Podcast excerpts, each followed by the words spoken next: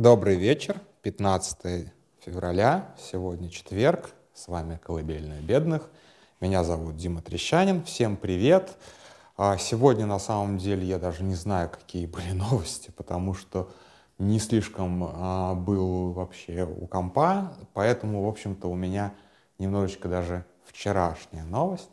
Она как раз о том, что Россия вроде как придумала новое какое-то оружие, которое прям ну, встревожило Америку. То есть, long story short, а, в американском, не помню, конгрессе, сенате, я их вечно путаю, а, глава там комитета по, не знаю, нацбезопасности вдруг потребовал рассекретить некую историю с новой угрозой, которая связана с Россией, и Белый дом в ярости и не хочет это рассекречивать. А сенатор или там конгрессмен-республиканец, это может быть как-то связано или не связано с вот их интригами а, вокруг пакета помощи Украине и может быть как-то связано или не связано, опять же, с Трампом. Черт их разберет. Не понимая ничего в американской политике, не полезу туда. Может быть, там не знаю, Женя Фильман расскажет или кто-нибудь там из человеческих американистов э, попытается расшифровать эту какую-то штуку.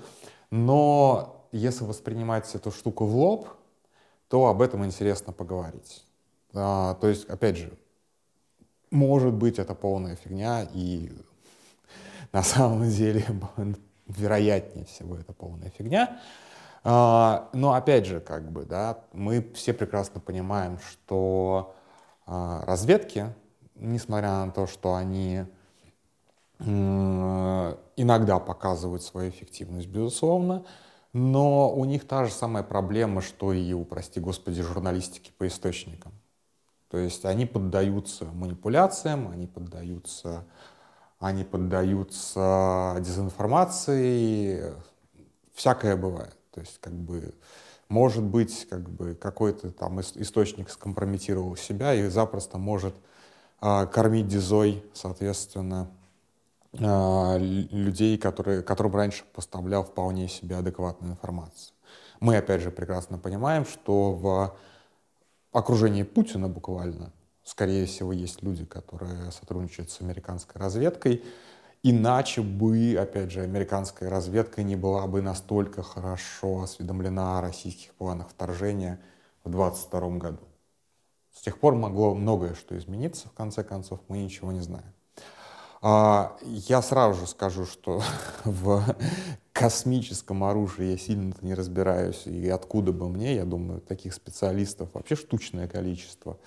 А, и я довешу линком разбор которые сделали а, на Радио Свобода. Сергей, не Сергей, забыл, Марк Крутов, Сергей Немалевич и, по-моему, Майкл Экель, так, такой там три автора.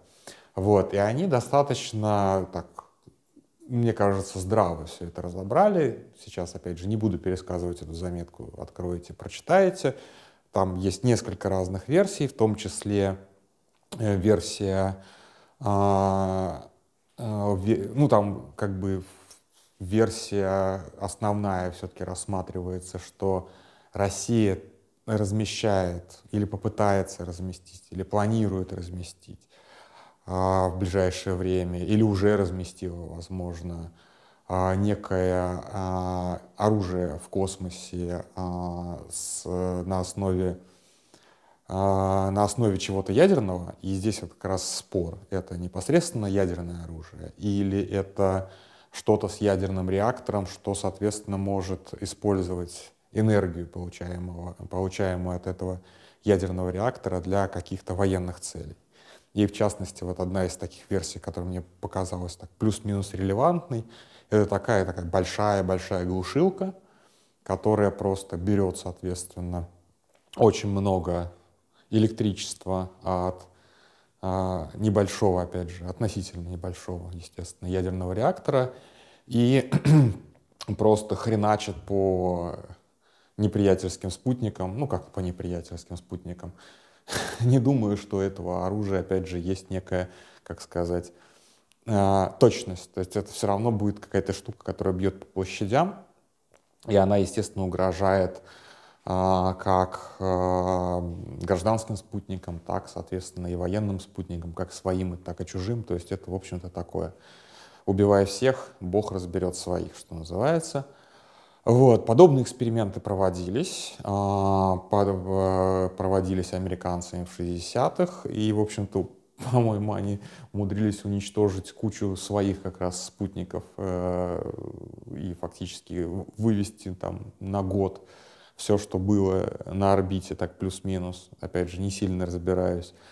А, Советский Союз тоже размещал аппараты с а, небольшими ядерными реакторами на борту. И там была тоже достаточно шумная история, когда один из этих, из этих ядерных реакторов просто свалился на Канаду, и потом очень долго собирали его обломки. Потом такие же спутники еще неоднократно, на самом деле, падали. Рано или поздно большая часть таких спутников, по-моему, ну, старых, тогда еще, по-моему, не умели а, их как-то выводить там повыше и так далее. А, и я тоже точно помню, что то ли в 90-х, то ли в 2000-х была большая паника, что вот-вот ядерный спутник куда-то грохнется неконтролируемо. И в итоге он грохнулся, слава богу, в океан.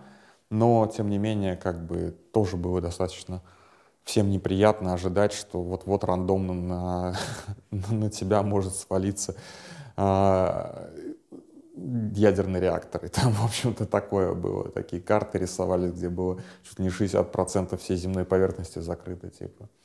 Так что вот такая тоже штука может э, быть совершенно неприятная. Но здесь э, не это меня как бы зацепило, не это меня поразило.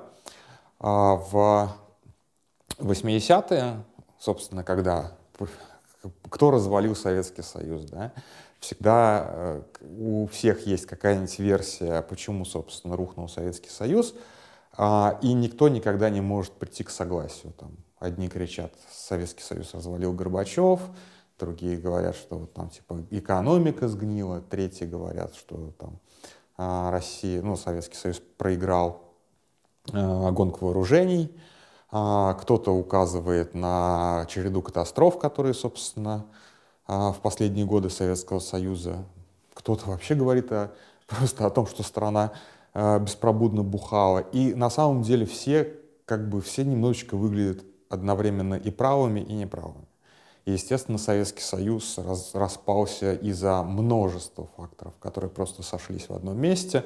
И война в Афганистане, и э, я не знаю, там и авария Чернобыля, и действительно гонка вооружений, и на просто полное неверие самих советских граждан в ту систему, которую они типа строят и так далее, и так далее. Миллион, на самом деле, причин. Но действительно одна из причин э, падения Советского Союза это заключалась в том, что советская экономика просто надорвалась в гонке вооружений с Соединенными Штатами.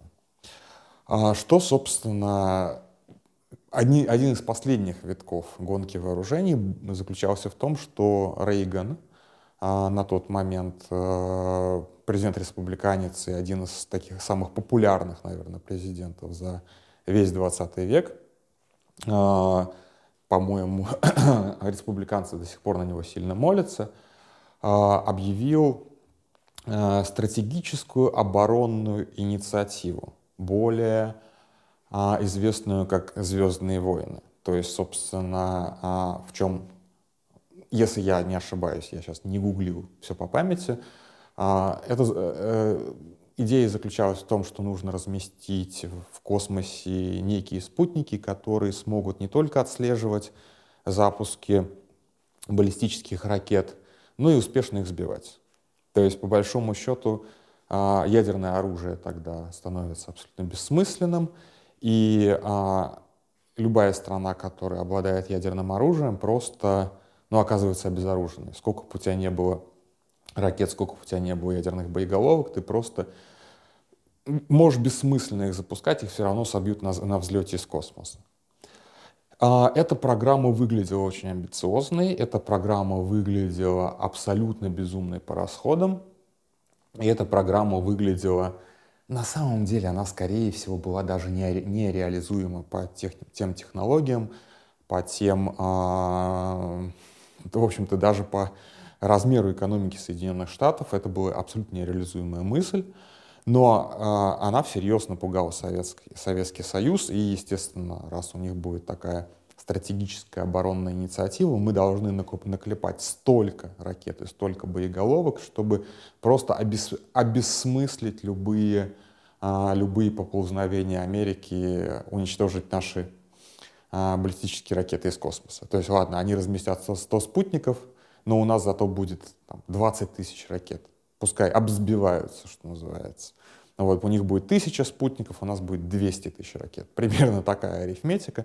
Ну вот эта вот арифметика сдерживания времен Холодной войны, она на самом деле там чудовищная. То есть там, если там считать, как они, как они вообще в принципе рассчитывали необходимое количество ракет и боеголовок для гарантированного, для гарантированного взаим, э, противника так, чтобы он не мог нанести а, удар возмездия, это там, конечно, вот эти расчеты, они настолько античеловеческие, насколько только возможно. Естественно, они, естественно, они были. Вот. А, и, безусловно, а, Советский Союз надорвался в том числе в этом, тем более, что ну, действительно гигантское количество средств, гигантское количество денег, гигантская доля экономики уходило, в, собственно, в строительство вот этих самых ракет. А потом эти ракеты в итоге в 80-е годы, кстати, распилили. С тем же самым Рейганом или с ранним Бушем, а, который первый Буш. А, их в итоге как бы договорились взаимно сократить арсенал и взаимно просто распилить эти ракеты. То есть, по большому счету, эти деньги просто были выкинуты, учитывая, что ракеты строить — это, в общем-то, достаточно дорогое занятие. А, это, в общем-то, такой, как бы, ну, как сказать, не самое рациональное вложение денег в национальной экономике, которое вы можете как бы придумать. То есть это еще, еще менее рациональная штука, чем вкладывать даже там в танки, потому что танки ты хотя бы, может, куда-нибудь в Индию там продашь или там, я не знаю, еще куда-то какое-то количество. и, даже, и даже за них получишь там масло или бананы, или я не знаю что, а если не получишь живых денег, или хотя бы у тебя будут долги, которые ты потом так здорово спишешь. А ракеты ты даже экспортировать не можешь, потому что это не, не экспортный товар, скажем так. Так что вот как бы это было совсем бессмысленно. И э, Советский Союз в том числе развалился, безусловно, из-за вот этой вот абсолютно безумной а, идеи, которую никто не стал проверять на рациональность, а в нее поверили и сразу же стали ей противодействовать. Соответственно, в новом витке гонки вооружений Советский Союз просто потратил те деньги, которые могли пойти на ну, решение каких-то совершенно неотложных а, базовых а, потребностей граждан на строительство еще нескольких тысяч ракет. Если я правильно понимаю, опять же, как, по какому сценарию это развивалось. А, и теперь, конечно же, поскольку Путин переигрывает а, финал холодной войны, опять же, за Советский Союз, э, мне кажется, что это действительно не то, что умный ход, но это действительно ход в стиле Рейгана. То есть придумать какую-то угрозу. Вот. Ну, опять же, могу ошибаться, он, может быть, действительно по-настоящему ебанулся, и действительно ему принесли какую-то идею, в которую он сам поверил. Вот. И, соответственно, придумать какую-то угрозу, а, отражение которой сто... будет стоить Америке, ну, как-то прилично дорого. Да? То есть не так, конечно, дорого, как это было а, в 80-е, когда Америка тратила на, на нужды обороны гораздо больше, чем сейчас. В разы больше, чем сейчас. Советский Союз так вообще перенапрягался и тратил, я не знаю уж сколько там, невозможно посчитать, какую долю своего бюджета э, Советский Союз тратил на, э, на военные расходы. А, а у Америки они тогда были, ну, сильно больше, чем сейчас. То есть там, я не помню сейчас цифр, но прилично. То есть типа там 6 или 8 процентов ВВП, учитывая, что тогда ВВП был меньше. Тем не менее. Вот. А, придумай сейчас какую-то такую угрозу, противостояние которой обойдется Америке очень дорого, а, для Америки сейчас на самом деле гораздо менее приемлемо. Все-таки в 80-е у США был, простите, госдолг гораздо меньше. А, и вообще, в принципе, структура экономики была другая. И мотивация у людей тоже как бы немножечко другая была. То есть, в общем-то, действительно было понятно, что вот есть там наши, а есть не наши, не нашим надо противодействовать, всемирная угроза коммунизма, вот это вот все. Людей как-то было проще мотивировать, ну, объяснить, куда уходят э, деньги, собранные э, с граждан налогами, почему они тратятся на какие-то там безумные звездные войны, а не на строительство школу, больниц и так далее. Ну, в общем, это в любом государстве примерно одинаково работает. Сейчас боюсь, что это не сработает. Причем ни у республиканцев не сработает, ни у демократов не сработает. Никто не, как не, не будет соглашаться на там, серьезное повышение налогов, которые и так достаточно высокие в Америке, насколько я понимаю, а, чтобы просто Путин тут придумал такую фигню, поэтому мы утраиваем а, военный бюджет. Он и так гигантский совершенно. Почему у Америки там гигантский военный бюджет, это вообще отдельная тема, в которой я тоже не сильно разбираюсь, не разбираюсь, но он реально, ну, выглядит, мягко говоря, раздутым. Куда, куда идут все эти деньги, не очень понятно. Насколько я понял, очень много уходит, ну, тупо на, на пенсию, условно говоря. Вот. А, очень интересный, на самом деле, такой залихватский буквально ход. Изобразить из себя Рейгана — придумать какую-то штуку, которая, скорее всего, даже и работать не будет. И пускай теперь американцы разъебываются и пытаются предотвратить эту угрозу. В принципе, в принципе, почему я так уверенно сейчас об этом говорю, потому что, а, ну, начиная, наверное, с 2018 года, мы видим постоянно какие-то заявления Путина о том, что вот, мы придумали какую-то вундервафлю, какое-то супероружие, вот, пожалуйста, там ракета «Авангард», ракета «Циркон», какие-то вот эти вот штуки, как, э, тоже с ядерным двигателем, которые могут бесконечно, вечно летать и так далее. Очень, не, очень непонятно, на самом деле, насколько эти технологии вообще, в принципе, э, реализуемы. Ну, в смысле, эти, эти, эти идеи реализуемы с учетом а, вообще технологического развития мира и России в частности. И, видимо, поэтому эти идеи как-то американцев не пугали. То есть он показывал все эти вот мультики с бомбежкой Калифорнии, да, но что-то как-то не заходило. То есть он, опять же, показывал, как там супер все эти а, гип гип гиперзвуковые ракеты будут преодолевать всяческие там оборонные а, э, причем там явно по карте было видно, что это американские какие-то а, оборонные системы. Вот, и это как-то в 2018 году американцев не впечатлило, и сейчас в 2023 году тем более не впечатляет, потому что часть этих систем, ну, без ядерных боеголовок, но тем не менее, ракеты все равно остаются ракетами, а, часть этих систем показали, собственно, в бою, а, показали, что, что чего стоит та, та, та самая ракета «Кинжал», оказалось, что американские эти патриоты их вполне сбивают. А потом, недавно, опять же, буквально неделю назад было, были новости про то, что вроде как использовали ракету «Циркон» или же какую-то ракету, которая использовала компоненты а, от циркона и еще что-то, еще что-то, еще что-то, еще что-то. И как бы, ну, видно, что все это, в общем-то, не настолько круто, насколько это заявлялось на всех этих путинских пресс-конференциях. То есть, по большому счету, из пугалок Путина, которые он демонстрировал вот, вот на этих вот красивых мультиках, так или иначе, э, часть из них, по крайней мере, оказалась полным фуфлом. Ну, то есть, как бы это важно понимать. А, и вот новая пугалка, сути которой мы даже еще и не знаем, да, вот, и можем только здесь слухами питаться или какими-то версии строить. Но вот эта вот пугалка, интересно, вот она подействует или не подействует, потому что тут как бы тоже может быть как бы развилка, два варианта развития событий. Или а, американцы всерьез отнесутся к этому и дадут просто действительно, как бы перестанут, во что я слабо верю на самом деле, перестанут вот эти вот свои межпартийные дрязги устраивать, скорее всего, нет.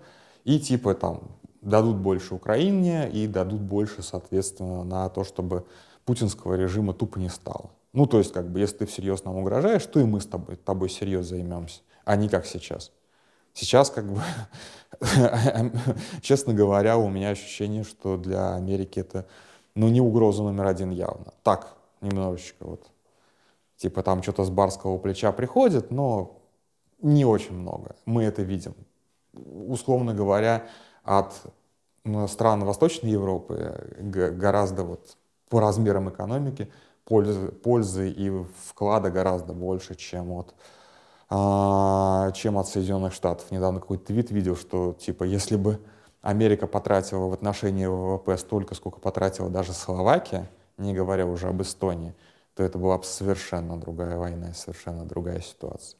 Ну вот как бы сейчас вот, наш мастер пятимерных шахмат да, э, э, добьется того, что американцы испугаются и действительно как бы воспримут Путина как серьезную угрозу, а не как вот какой-то там диктатор размахивает непонятным дубьем.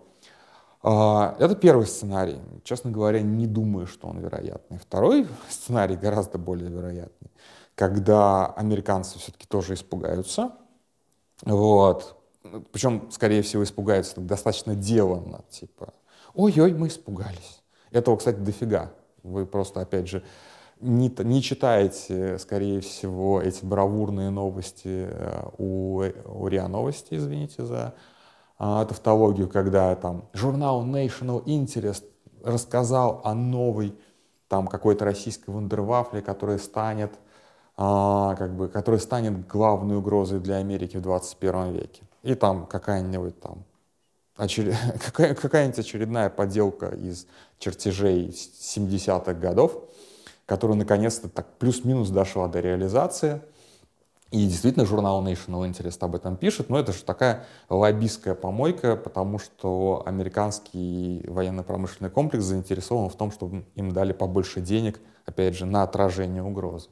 И действительно, как бы вот, скорее всего, такой лоббистский вариант возможен, а, когда просто американский конгресс, где лоббистов военно-промышленного комплекса очень много, сворачивает какую-либо, ну как не сворачивает, уменьшает какую-либо помощь а, Украине всем, всем другим странам-союзникам и просто как бы вкладывает все деньги в предотвращение какой-то вот этой вот космической призрачной угрозы от, Влади, от Владимира Путина.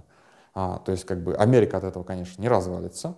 Вот, ну, немножечко, еще сильнее, еще сильнее немножечко увеличится тот самый госдолг США, но именно денег на то, чтобы помогать союзникам, станет меньше, потому что все уйдет на разработку каких-нибудь американских вундервафель, которые будут, соответственно, а, противодействовать российской гипотетической вундервафле, которой на самом деле, скорее всего, и не существует. То есть это абсолютно рейгановский ход, а, который, в общем-то, когда-то поставил, ну, по одной из версий, поставил на колени Советский Союз.